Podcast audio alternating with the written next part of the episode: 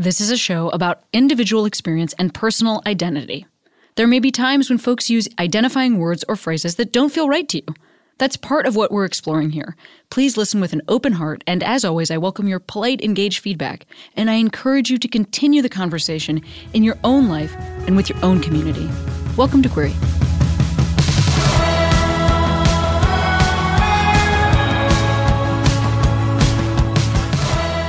Hey, Queeros! Today's episode is a chat with stand up comic, writer, and writer. One for TV, one for a book. Guy Branum. Guy is old pal of mine, so so happy to talk to this person. And may I also say, hey, speaking of stand up, if you live in Los Angeles, would you like to come see me do stand up here at Dynasty Typewriter in our city on September 21st? Good. Also, if you live in Raleigh, I will be there at your city. I will be there at your city on September 27th and 28th. So please come to that and you can get a full write up. That's not anything. You get a full list of my upcoming dates at CameronEsposito.com slash tour. Enjoy. Enjoy. Enjoy. Enjoy. I've been feeling wrong, but I'm still holding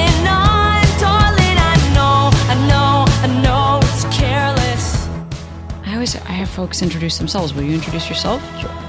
Hello, I am Guy Branum, the former host of Talk Show the Game Show on truTV, and the author of My Life as a Goddess, available wherever books are sold. you know what's really good about that is I include the part where I say, "Will you introduce yourself?" And there was a tiny moment before you got into your like Guy Branum vo- voice where you said, "Sure," in like this like very private. You and I just seeing each other face to face voice, Yes. and then you transitioned into this like beautiful performative stage voice that I've seen you use. That's very sweet, but I also think one of the things about stand up more so than other things is having an off position is astoundingly important. Um, because I feel like in the way that actors can be on a lot of the time, their on is a sharing on, and our on is a I'm the most important person in this theater on. Hmm. And so when we are with each other, it would be brutal if we didn't have access to that. Yeah, I mean, I, well, that's funny that you say that because I feel like that's definitely how I am. Yeah. definitely how I am. And then I also feel like sometimes I see comics who seem to be able to like sort of function at this comic level all the time, and I have no access to that. I just I cannot like relate to that at all. So it's interesting to me that for you, there's like a big difference between your on and off stage personality or mean- persona. I don't know that those things are so different from each other. I think it's a different sensibility. I think for me, it's a sliding scale. You've seen me at a party. I mean, that's human interaction that's pretty close to on. Like, I do have a terrible habit of interviewing people in any situation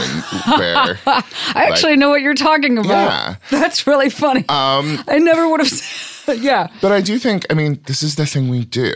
Hmm. So it does like get into your blood. Um, and, you know, I, there are definitely times in like, you know, social situations or non on stage situations when you put on the metaphorical jacket. Sure, that's true.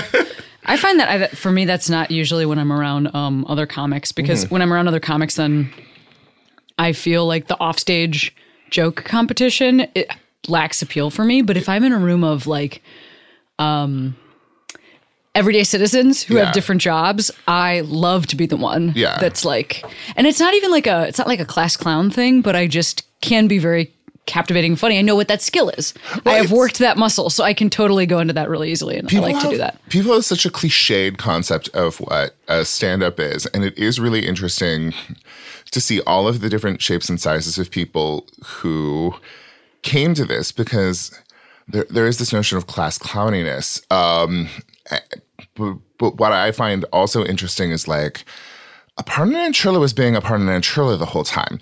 Phoebe Robinson was being Phoebe Robinson. And that isn't what people would describe as class clown, but goddamn it, I want to sit next to her. You know? yeah, totally. I actually find that it's pretty well. Again, there are like these comics who are sort of of that personality type, but I think it's a lot more. I don't know. It's like a rule following sort of nerdiness that I think becomes this like boundaryless job later in life where Yeah. it's like there's alcohol at my work and I tell jokes for a living. Like that to me feels uh, very often, and in my case, it's uh, it's like almost an unpredictable reality. I was like, I followed every rule. No, but that is an interesting dynamic that you either have those people who like are like, yeah, I party and tell jokes for a living. Right. And then by, you know, eight years into this, like they're in recovery or, you know, Sure. like, um, but I, I do feel like most of the people I enjoy these days are people who, with more of a studious and responsible approach to things. Studious is great. Well, I, uh, there was that growth of shows like starting like seven or eight years ago where you had to go and do homework before you could come and do this show. And there were some people Oh who my just God. like like clubby guys who hated it because it's like that's not material I can take on the road. And it's like, no, it's fun. Like I wanna I wanna go and do it and I also wanna see what Kara Klenk is gonna write, you know? I think so. Just for folks that might be listening that don't know exactly what you're talking about, you're talking about like um, stand up had this certain twist or turn where suddenly to like compete here in LA specifically, Yeah. but I've seen it other other places also. Um, to compete just for an audience, for a live audience, shows started doing sort of gimmicky themes or like this. This is going to all be uh, comics who whose set is drawn as they talk to you or whatever it is, Yeah. and it's like these really arty side of stand up, which has always been there as like Yeah. a shadow industry, art stand up. Yeah. that just evolves over time, but it's always been there. But even something like like like roast battle is something where you have to Sure. like go write a bunch of jokes for it or I want you to debate this topic or um you know teach everybody a lesson about you know history or something. Um and those are really fun but very nerdy. yeah, definitely. Roast battle is very nerdy. Why don't we talk about that more? Um, it's true. you were said that you have an inclination or predisposition to interview people as you're talking to them. Where do you think that comes from? I know what you're talking about. You're it's like you have a very engaged sort of interpersonal style where you ask a lot of questions and then follow up questions and then are like I think looking for like real answers. I um I think it is in part because I am a Scorpio um and we want to get to the heart of things. Um and I also think I just I like to learn um and then I also think um like as a queer person you have that inclination to just sort of like I don't know. It, it's like because there is such there can be such a distance between what's going on inside of us and how we appear. I think there are some people uh, for whom getting to the juicy center is very appealing. And I think there are some people who are like, oh God, I love skating by on surfaces. Isn't it nice that we can do that? Do you like people to know your juicy center?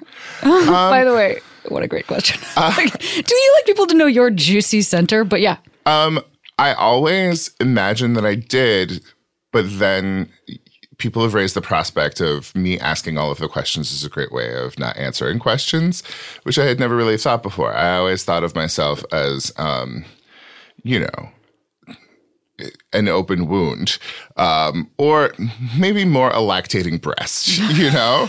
um, and, I, you know, I, I didn't think about the way that you know there are things that I that I don't lead with, and maybe don't give people the opportunity to um, ferret out on their own.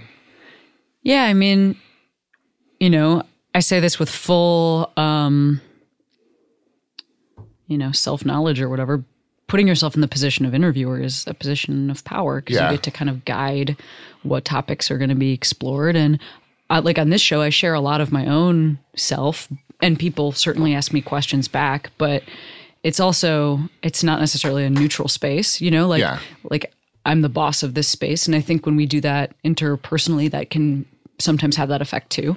Uh, how do you feel about the fact that I will deflect from that by asking a question? Do how, it. How do you feel about the fact that um, we expect different things from female and male interviewers? That on talk shows, men at desk, per like suppliant at chair is very much one of the rules. But when we put women as interviewer, they are on a couch together, or they are at most chair next to chair. And in that case, it's probably a queer woman um, who's, uh, you know, um, who's wearing a suit, you know? I mean, I think that's such a good question. I have many times thought about this past election and how if there had been a female late night host and specifically somebody who was a person of color um, that that person would have been able to speak about what was happening in the election cycle from such a different place of knowledge but also just visually Yeah. would have looked different and i think we don't But Cameron, I think we need six sources for the same joke every night. I just we don't even it's like I kept waiting. Sometimes I just feel like I'm waiting for someone to write this article, you know, like Hmm. like like I have an observation about something in comedy and I'm waiting for somebody to write this article, whatever it is. And it's usually like actually no, there's going to be 87 articles about like this comic using the F word in their special Yeah. or something. And it, it's just like so much more interesting is the way in which having no voice in the space that lampoons our culture means that like we don't get to take the power back. And i think that that extends to the behind the desk thing. You know it's like Yeah. we're supposed to listen and be sympathetic and you know put our hand on the knee or like whatever would be appropriate. But we're not supposed to like sort of grill or uh, invite or host you know? Well, and the the interesting thing about a comedy host situation is we have women in news because they are performing studiousness uh, and and sort of like re-underlining their competence. But there's a way that like late night host requires implicit authority so that he can f- fuck around. That's Um, right. And it, it- like it's hard that we the the minute a woman gets into that space, there is already this thing of she's having to prove herself, which means how can it feel effortless? It was really interesting seeing uh, the movie Late Night that Mindy Kaling wrote, just because at the center of the movie is this thing that we've never had before, like venerable Right. female late night host. Um, and it was interesting to see the aesthetics and vibe that they were had put on Emma Thompson. I haven't seen it yet, but I'm Yeah. curious about it for the same for the reason that you're talking about. Yeah. And I Yeah, I mean, it's, you know, my experience as a person in the workforce and specifically in this job that we share um, is that I have to earn respect that I see given to my male peers freely. Even just like by nature of time that somebody's been working. Like I have seen dudes that I know don't like this other dude's comedy. Like there's no there's no overlap on their Venn diagram. Like I'm sure it's like this isn't your favorite comic. Right. Treat each other with this like pure sensibility that I just I get, but I have to earn it, or it has to be from somebody like at a lower level than me. Um, you know, like an opener or whatever Right. might come to that naturally. But it's so wild. yeah and there is a way that like especially the longer a dude has been around the more likely he is uh, to consider certain types of comics. New flavors that are here to accent the real comedy. Uh, a, like a structural requirement of time and they'll acknowledge that um, but the no like the notion of that degree of sort of like collegial respect does just take I- i mean like i've i felt like i had to like prove myself so long and hard before it got to the point where people finally were just like well he's been around. He's going to be around. And you know you, you got that degree of sort of like um collegiality. And you think you're on the other side of that now? I mean, I think with many people, I think that there are definitely comics who are like ready to be dismissive and who is he. But I would say with, um, I mean, essentially, like, I mean, I think you are. It's just funny to like ask about, um, or it's, I'm asking about, I guess, self perception here, like whether you're on the other side of that line. the thing is, is, I feel that on the other side of that line with people who are sort of, um, my age-ish uh, or and or or sort of like levelish and younger and below um i think that um if they don't if they don't know who I am, um, I don't like. I don't know, like, uh, yeah, I, I think if somebody. I'm not making a point. Somebody sees you on stage, I think they're they're going to like like and respect you. I think for a lot of people uh, who have been in comedy for 20 years or more, uh, the minute they hear my voice, they are they're likely if they don't know context for me to be like, why is he here? You know, what's this? Um, so I still feel like there's that. Yeah, I want. I guess I want to ask about that for.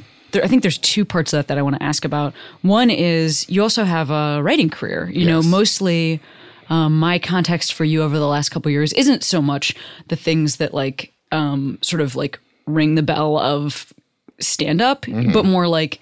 I know you've been very consistently working as a writer, as Yeah. a t- as a television writer, Yeah. um, and so that's one thing that how do you feel like that positions you in sort of i guess the world as a as a writer here in la or like or as a comic Well, has that affected your Absolutely, because I think people, the more you become somebody who has influence in casting decisions because you are like a mid level writer or higher, I think people are like a little bit aware of that. And I think, oh that's funny yeah. yeah Um, sure And I think there is just sort of this I'm still here element of, um, you know, he's. He's been around. He's survived. Sure. So whatever he's doing must be going well. Um, within the world of writing, I think it was within writing, there was a very clear transition moment where it went from, oh God, where am I going to get my next job?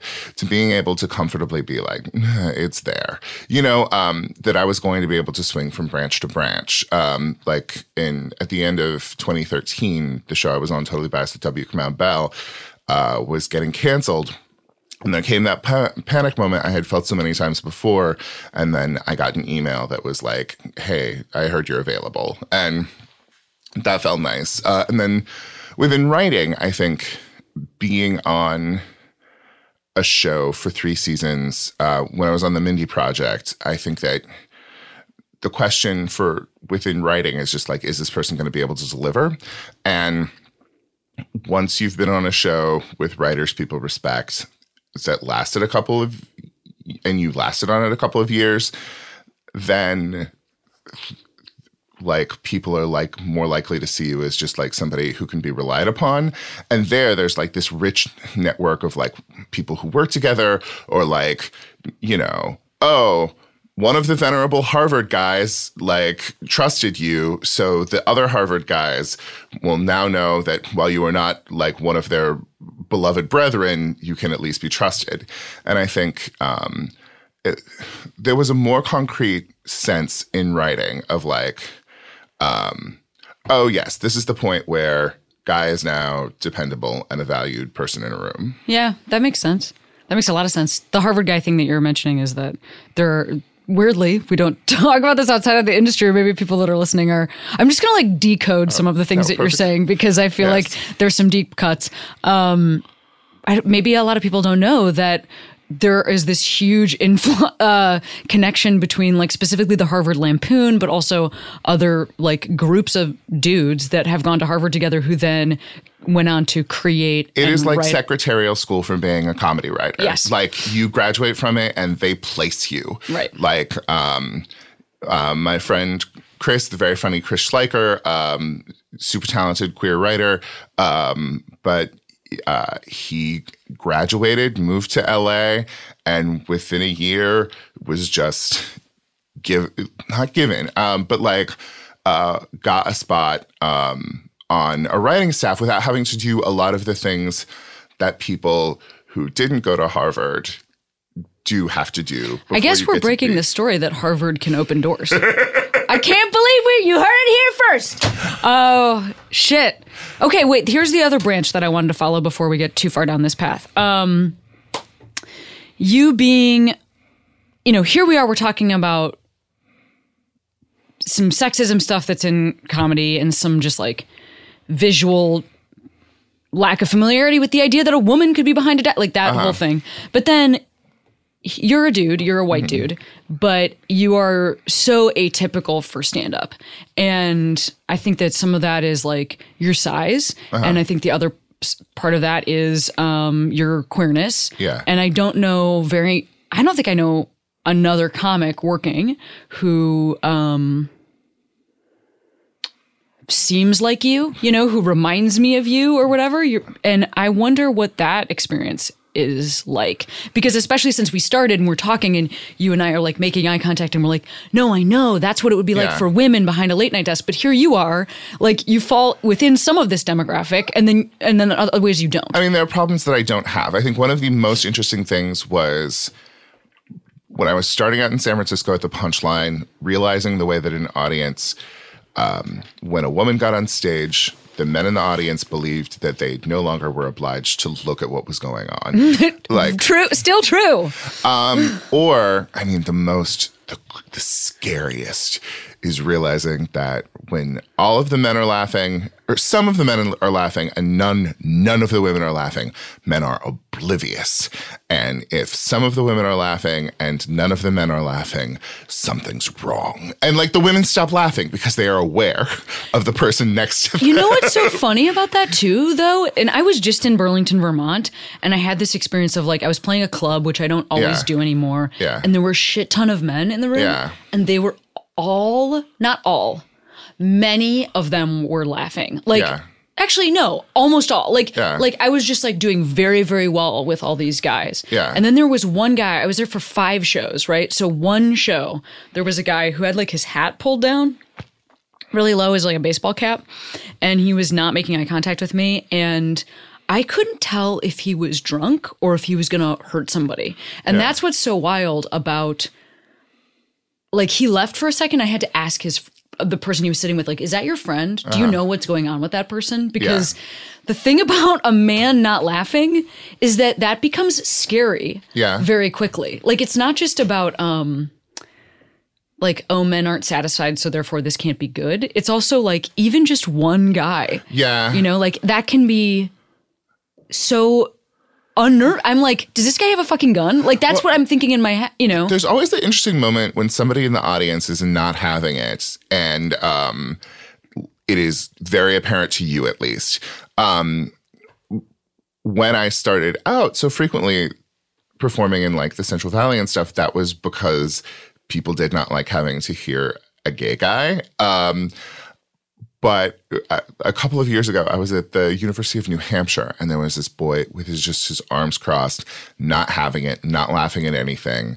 And you know, when it is a student program, they don't know what uh, you know uh, PC bullshit the school signed them up for. They thought they were just getting a comic, and so I was very aware of it, but I didn't say anything because like I love crowd work and I love going at people um, for you know just like what they're serving. But there are times when you are like. I don't know. Like I, I Yeah, I- sure. I, don't know what bad is going on in your life. Anyway, the point is, after the show, he came up to say something to me, and I just uh, like was like, "What are you doing here? You, your arms were across the entire show. You did not have a good time. Why are you talking to me?" And he was like, "I came out three days ago."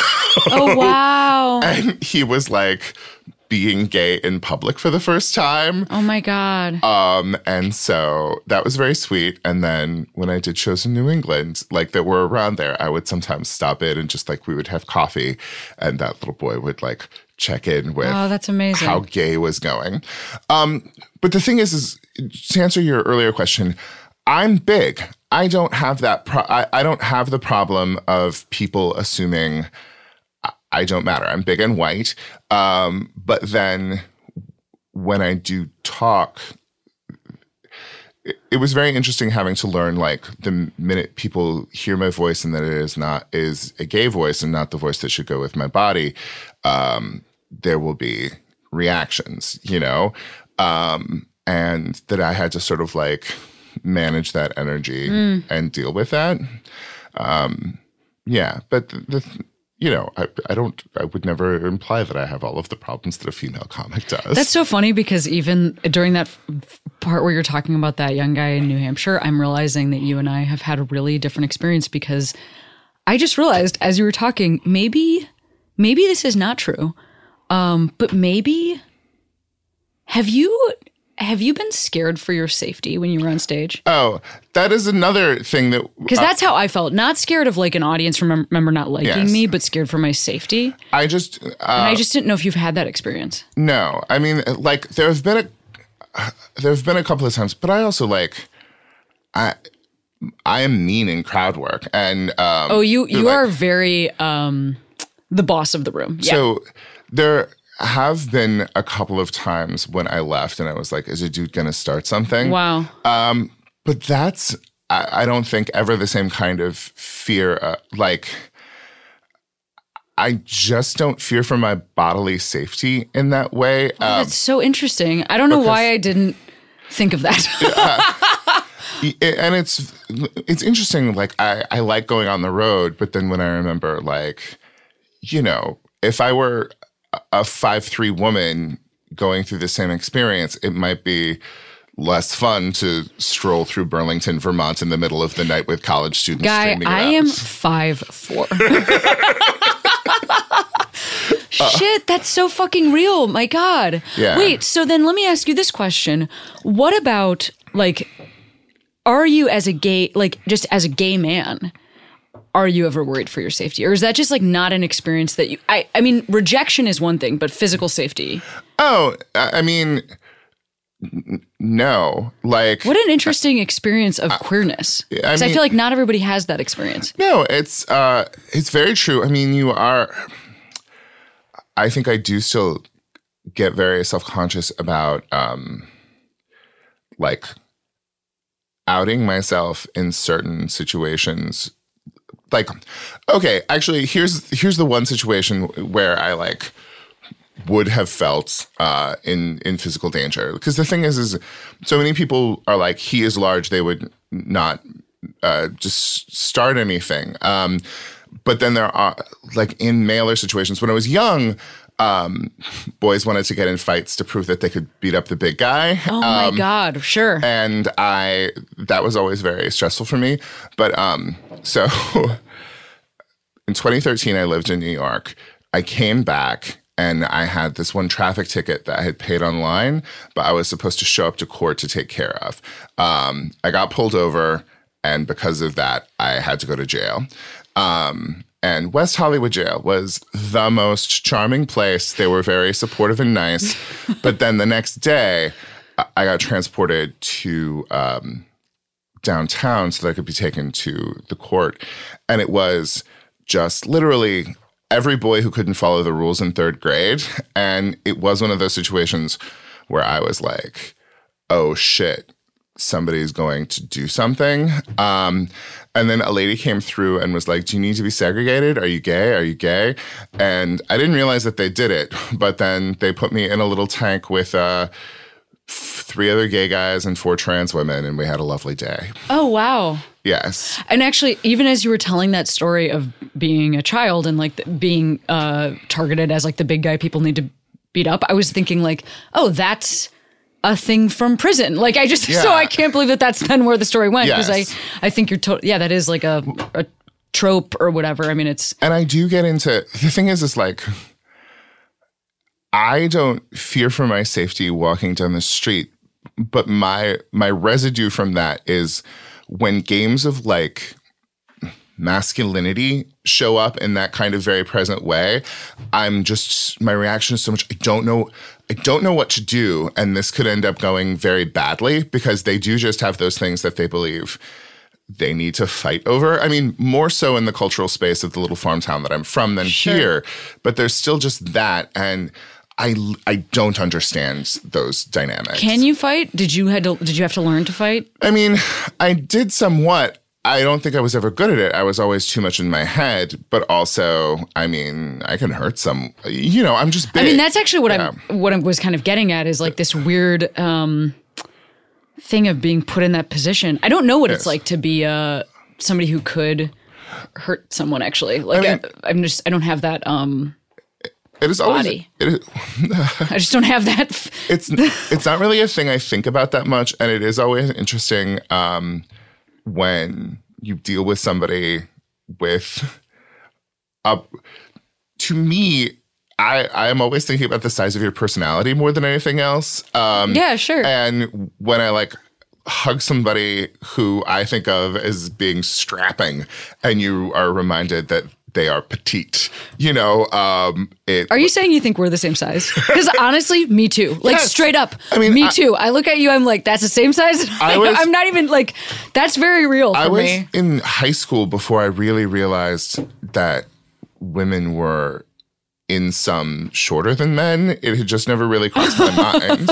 Sure. You know, they're in the middle of the TV frame. Yeah, exactly. exactly. Yeah. Well, that's all very, I don't know. That's like mind blowing. I don't know. I remember the first time I, I sat next to a comic named Matt Braunger on a plane one time. We were going to the same place to perform. And that is the first time I realized sometimes people are like maybe too big to fit somewhere because he's just like a foot and a half taller than me or something. Like Yeah. he's like whatever, much taller than me, and we Yeah. were sitting in the same seat. And I just, again, for like the same thing you're talking, I just, Yeah. I kind of think everybody's my size. So, Yeah. and I do think that especially um, in a weird job where like a very often I'm alone on stage, there's no like even size correlate. Right. Like there's, Yeah. not, I just am, I just appear as a human in space or whatever. And, uh, you know, it was realizing the safety things, but also just like the practical things of, um, you know, it's nice to be able to pick things up, you know, or like, um, you know, reach the high shelves. Like, um, I, there is a nice lady who comes and cleans my house on a regular basis, and I just put things where she can't reach. So, like, there are some things that I just have to put away once things are over because she can't get there.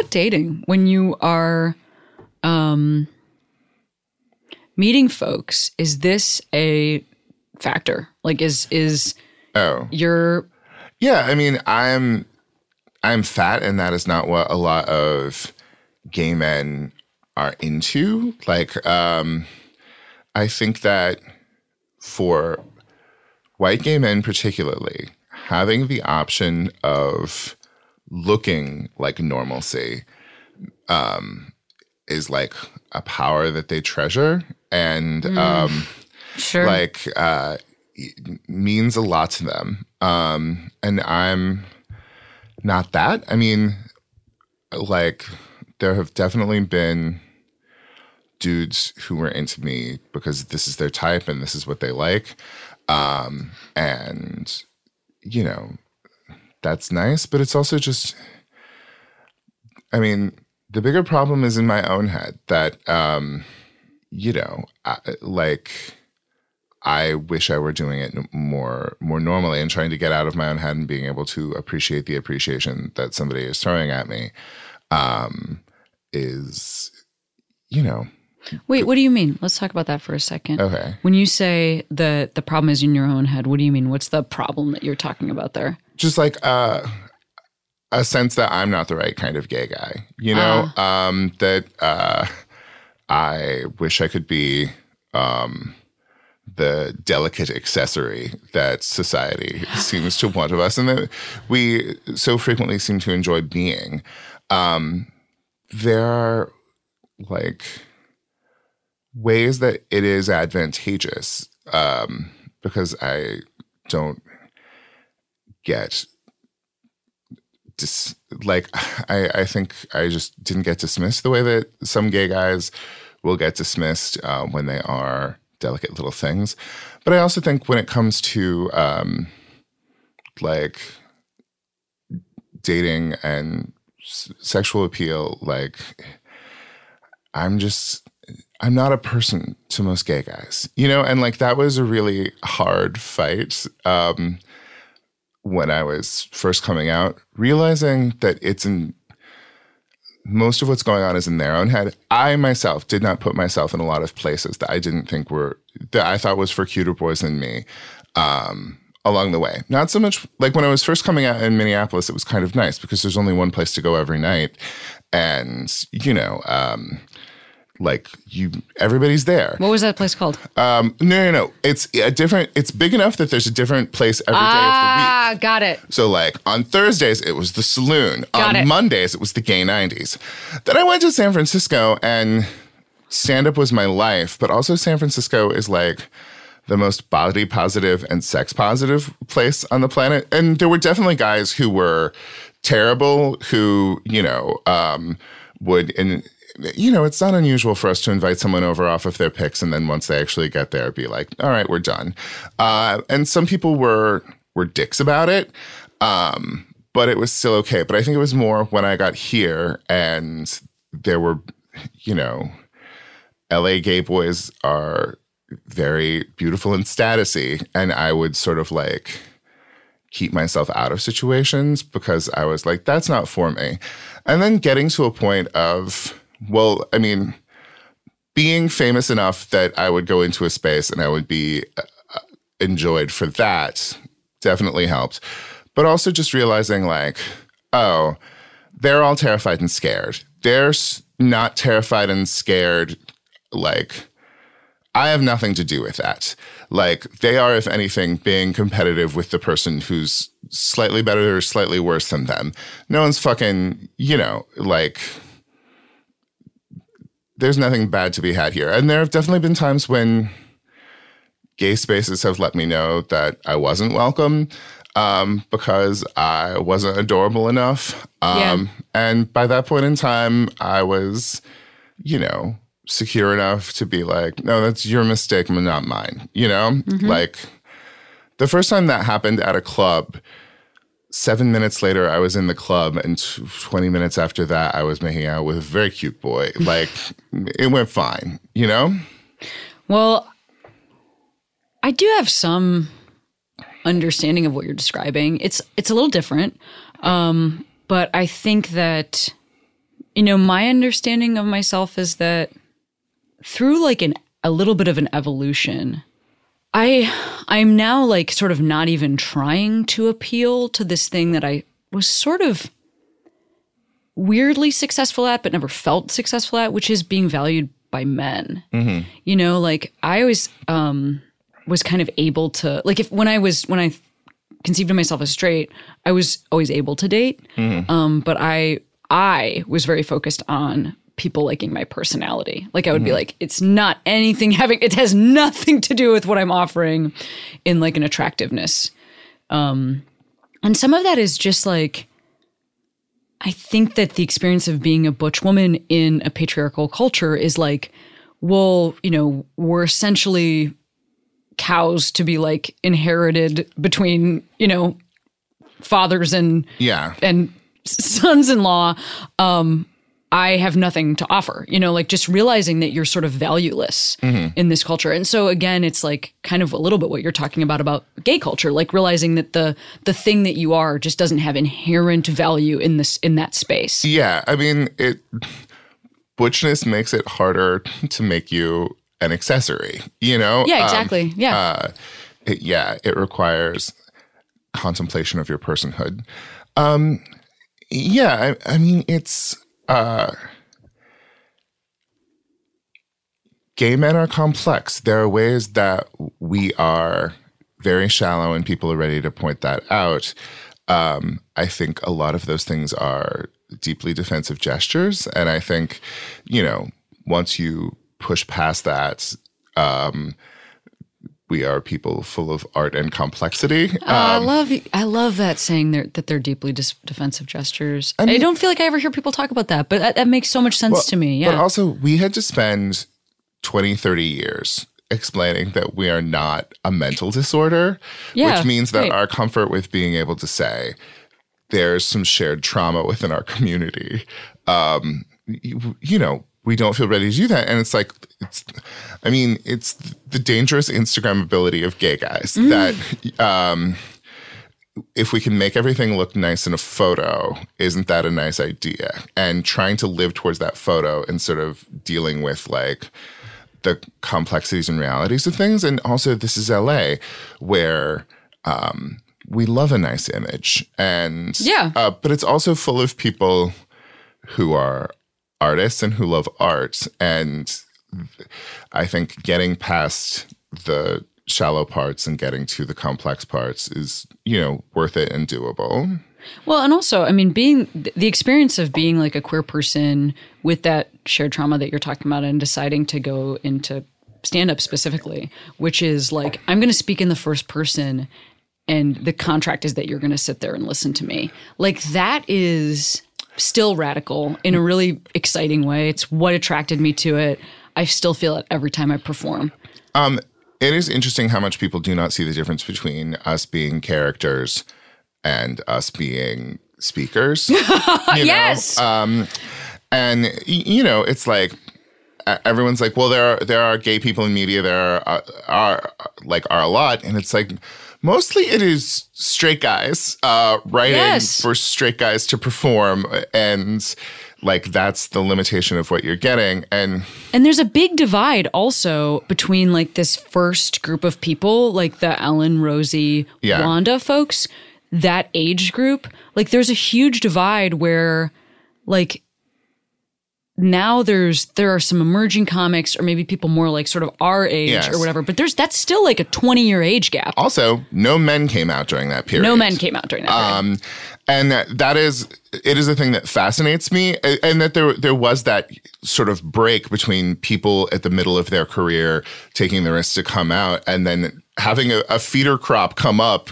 takes another you know 10 years you just like for such a long time you didn't see anybody who did this who Yeah. wasn't a, like a straight guy um but the fact that no no dudes came out so well, Bob Smith, right?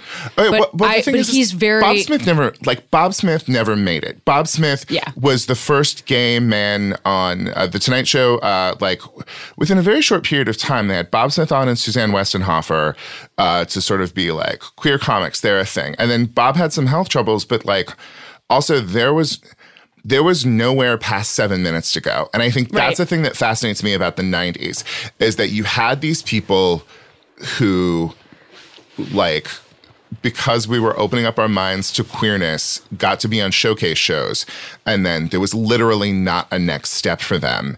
I And- still find that to be true. Yeah. I mean, for most of us, you know, we're still waiting for like our, um, for someone to think that like we might have multiple hours in us about queer topics too, Yeah. not about like society or but then there's culture. there's also the issue of um, these things matter a lot to me. But like on, on the one hand, you've got the thing of nobody in the middle of their career came out, and there were people, there were men who could have, um, but then also th- there among gay men particularly there's not an audience. Like queer women now understand that going and performing like going and watching a queer comic is a thing that you would do and gay guys go watch amy schumer.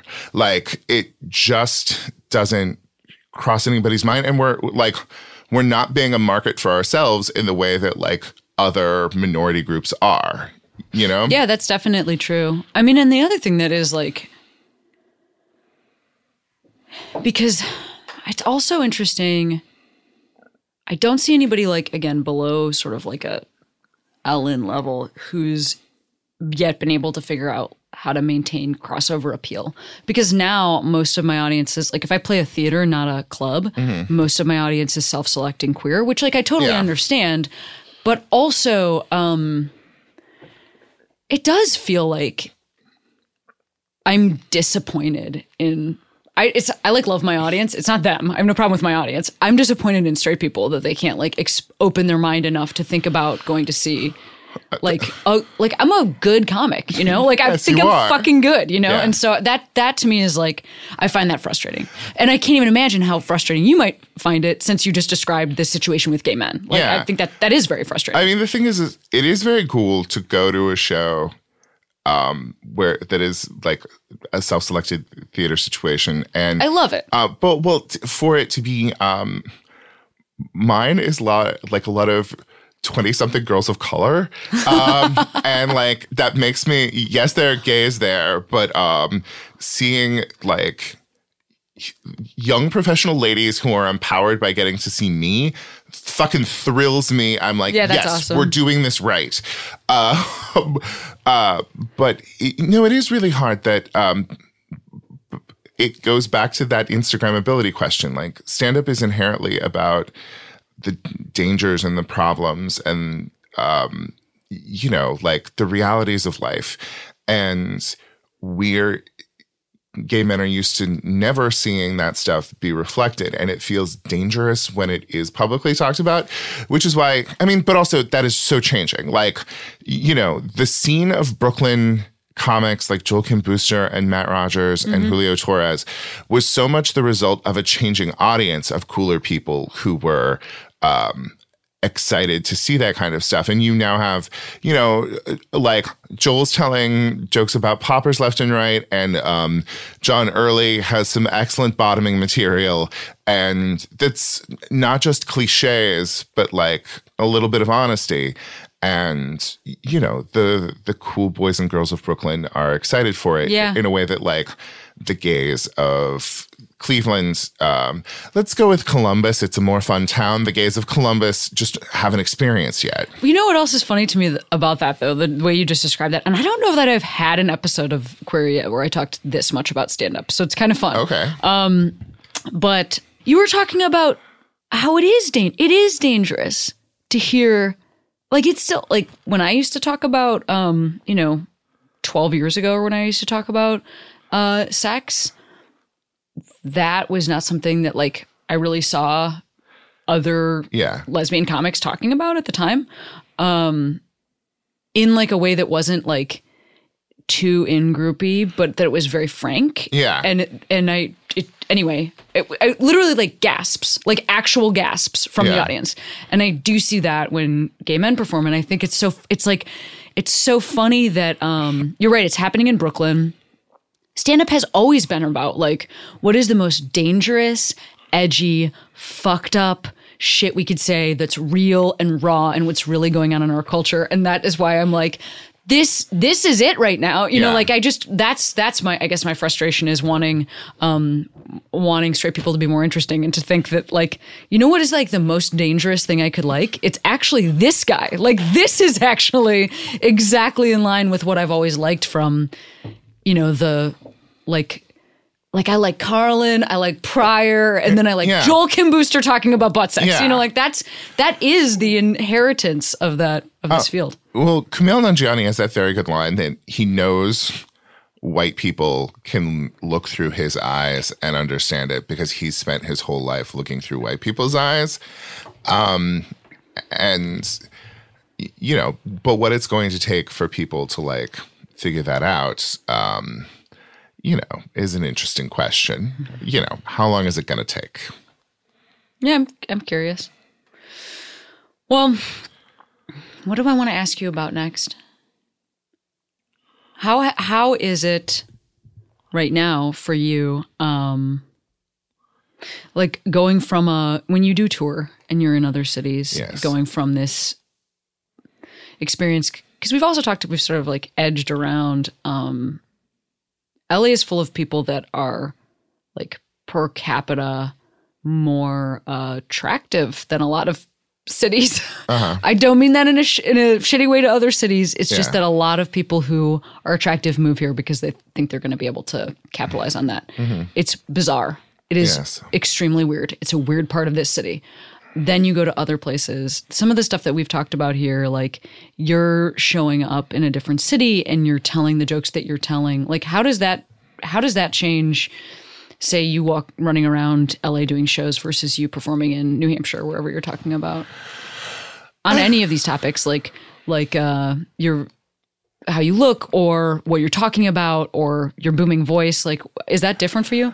I I think I'm able to assume an au- just more sophistication from an audience here in New York that I can just start off and start talking and I don't need to uh, you know I- can trust that they assume that gay people exist and I might be one of them and they're not going to be surprised when it gets to um you know like something that involves me and a dude.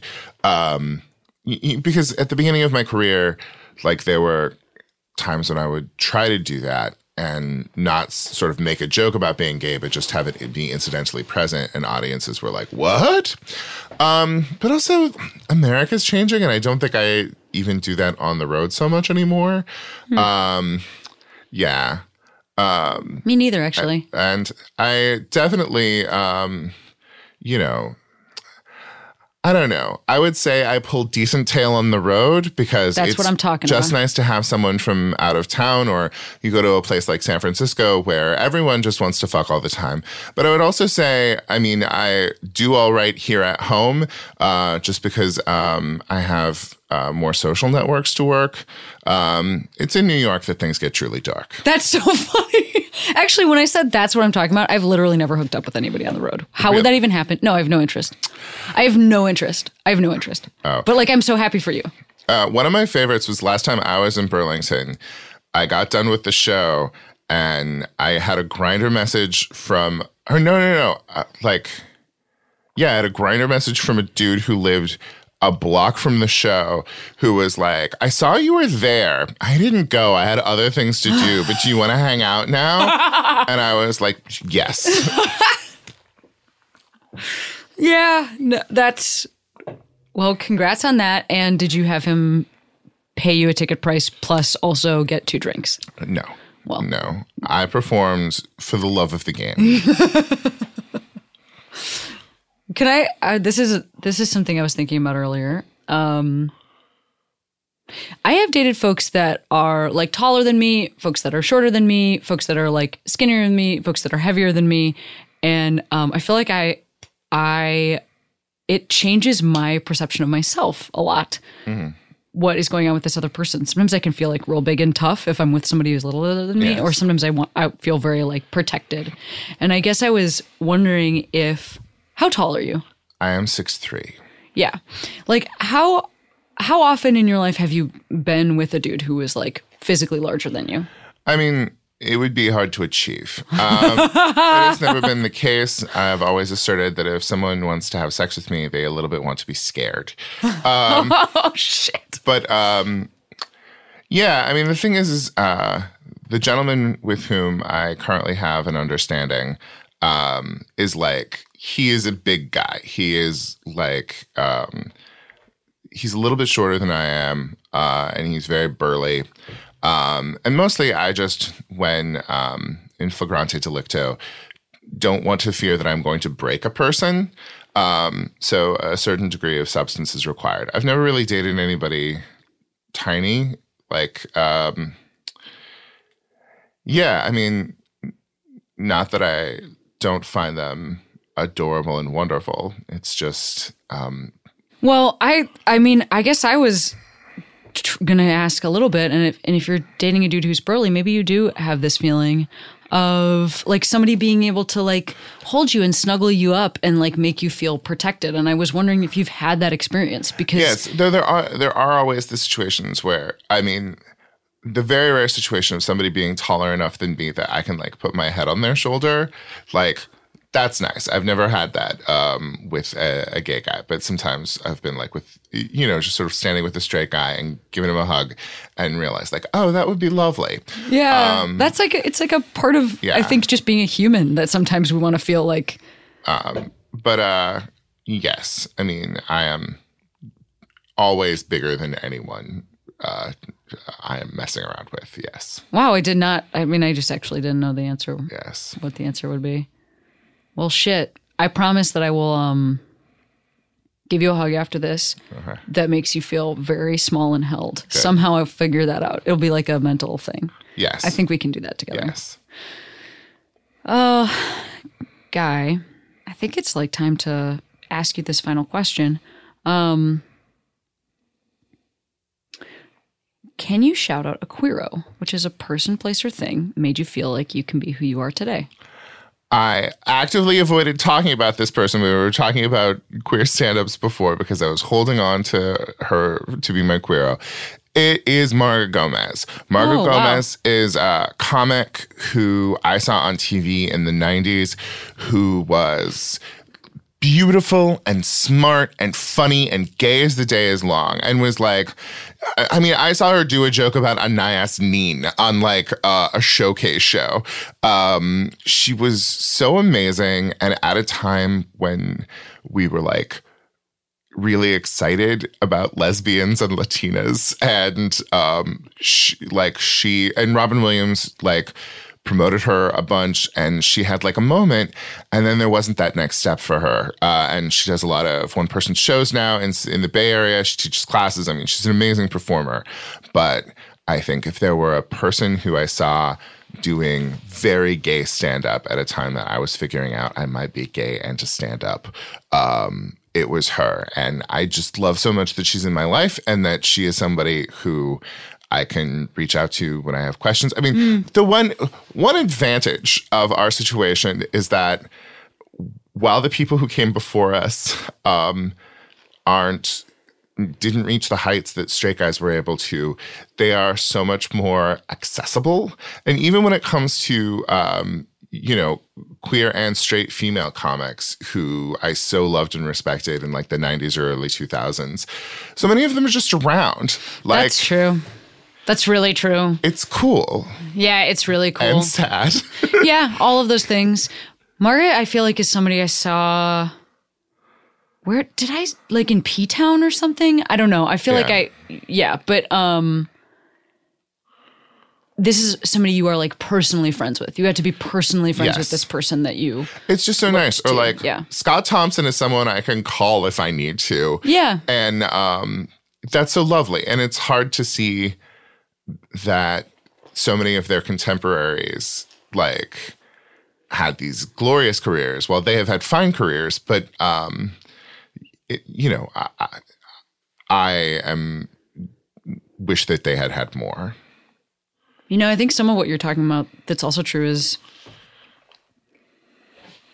those women that you're talking about from the 90s. And a lot of those folks are, they still do stand up, you know, and, and their peers or the contemporaries or whatever who were like launched into megastardom don't. And so that's also an interesting and cool feature of like what, like the other side of a very sad and fucking unfair coin is that these are people who've been doing stand up forever.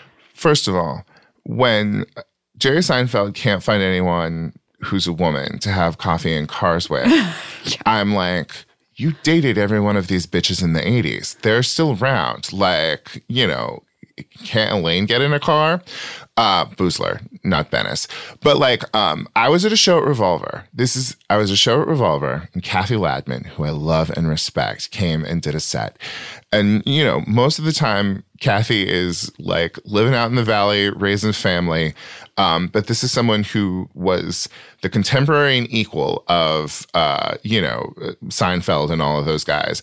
And she told a joke that was perfect and timeless. It was about saying thank you. And I went up to her after the show and I was like, Oh, that's so good. You must have had that in your back pocket since 1987. That joke is perfect and timeless and the best. And she was like, I wrote it last week. And yeah, these are people who are s- still trying, you know? Yeah, exactly. And like still writing their own material. Yeah. As opposed to, you know, what happens just time wise after a while. You're not Yeah. writing your own shit. Ellen, you know, I mean, whatever. These people are not writing their own shit. They Yes. can't. They're not writing their own shit. Um, so yeah, it's it is something very cool. You know, the my like greatest access point for some of this stuff is like the shows that happen in P Town. Just because Yeah. like, so if you're ever in Provincetown and you're like looking for something to do, there's always people who have like one woman shows or one dude shows who've been like doing this for and it's actually it's mostly one woman shows but just based there aren't that there's like there's not there's not really dudes of that generation that are gay that are out that survived I've never, yeah, I mean, that aspect of things of just, you know, a quarter of the population, a third of the population being removed.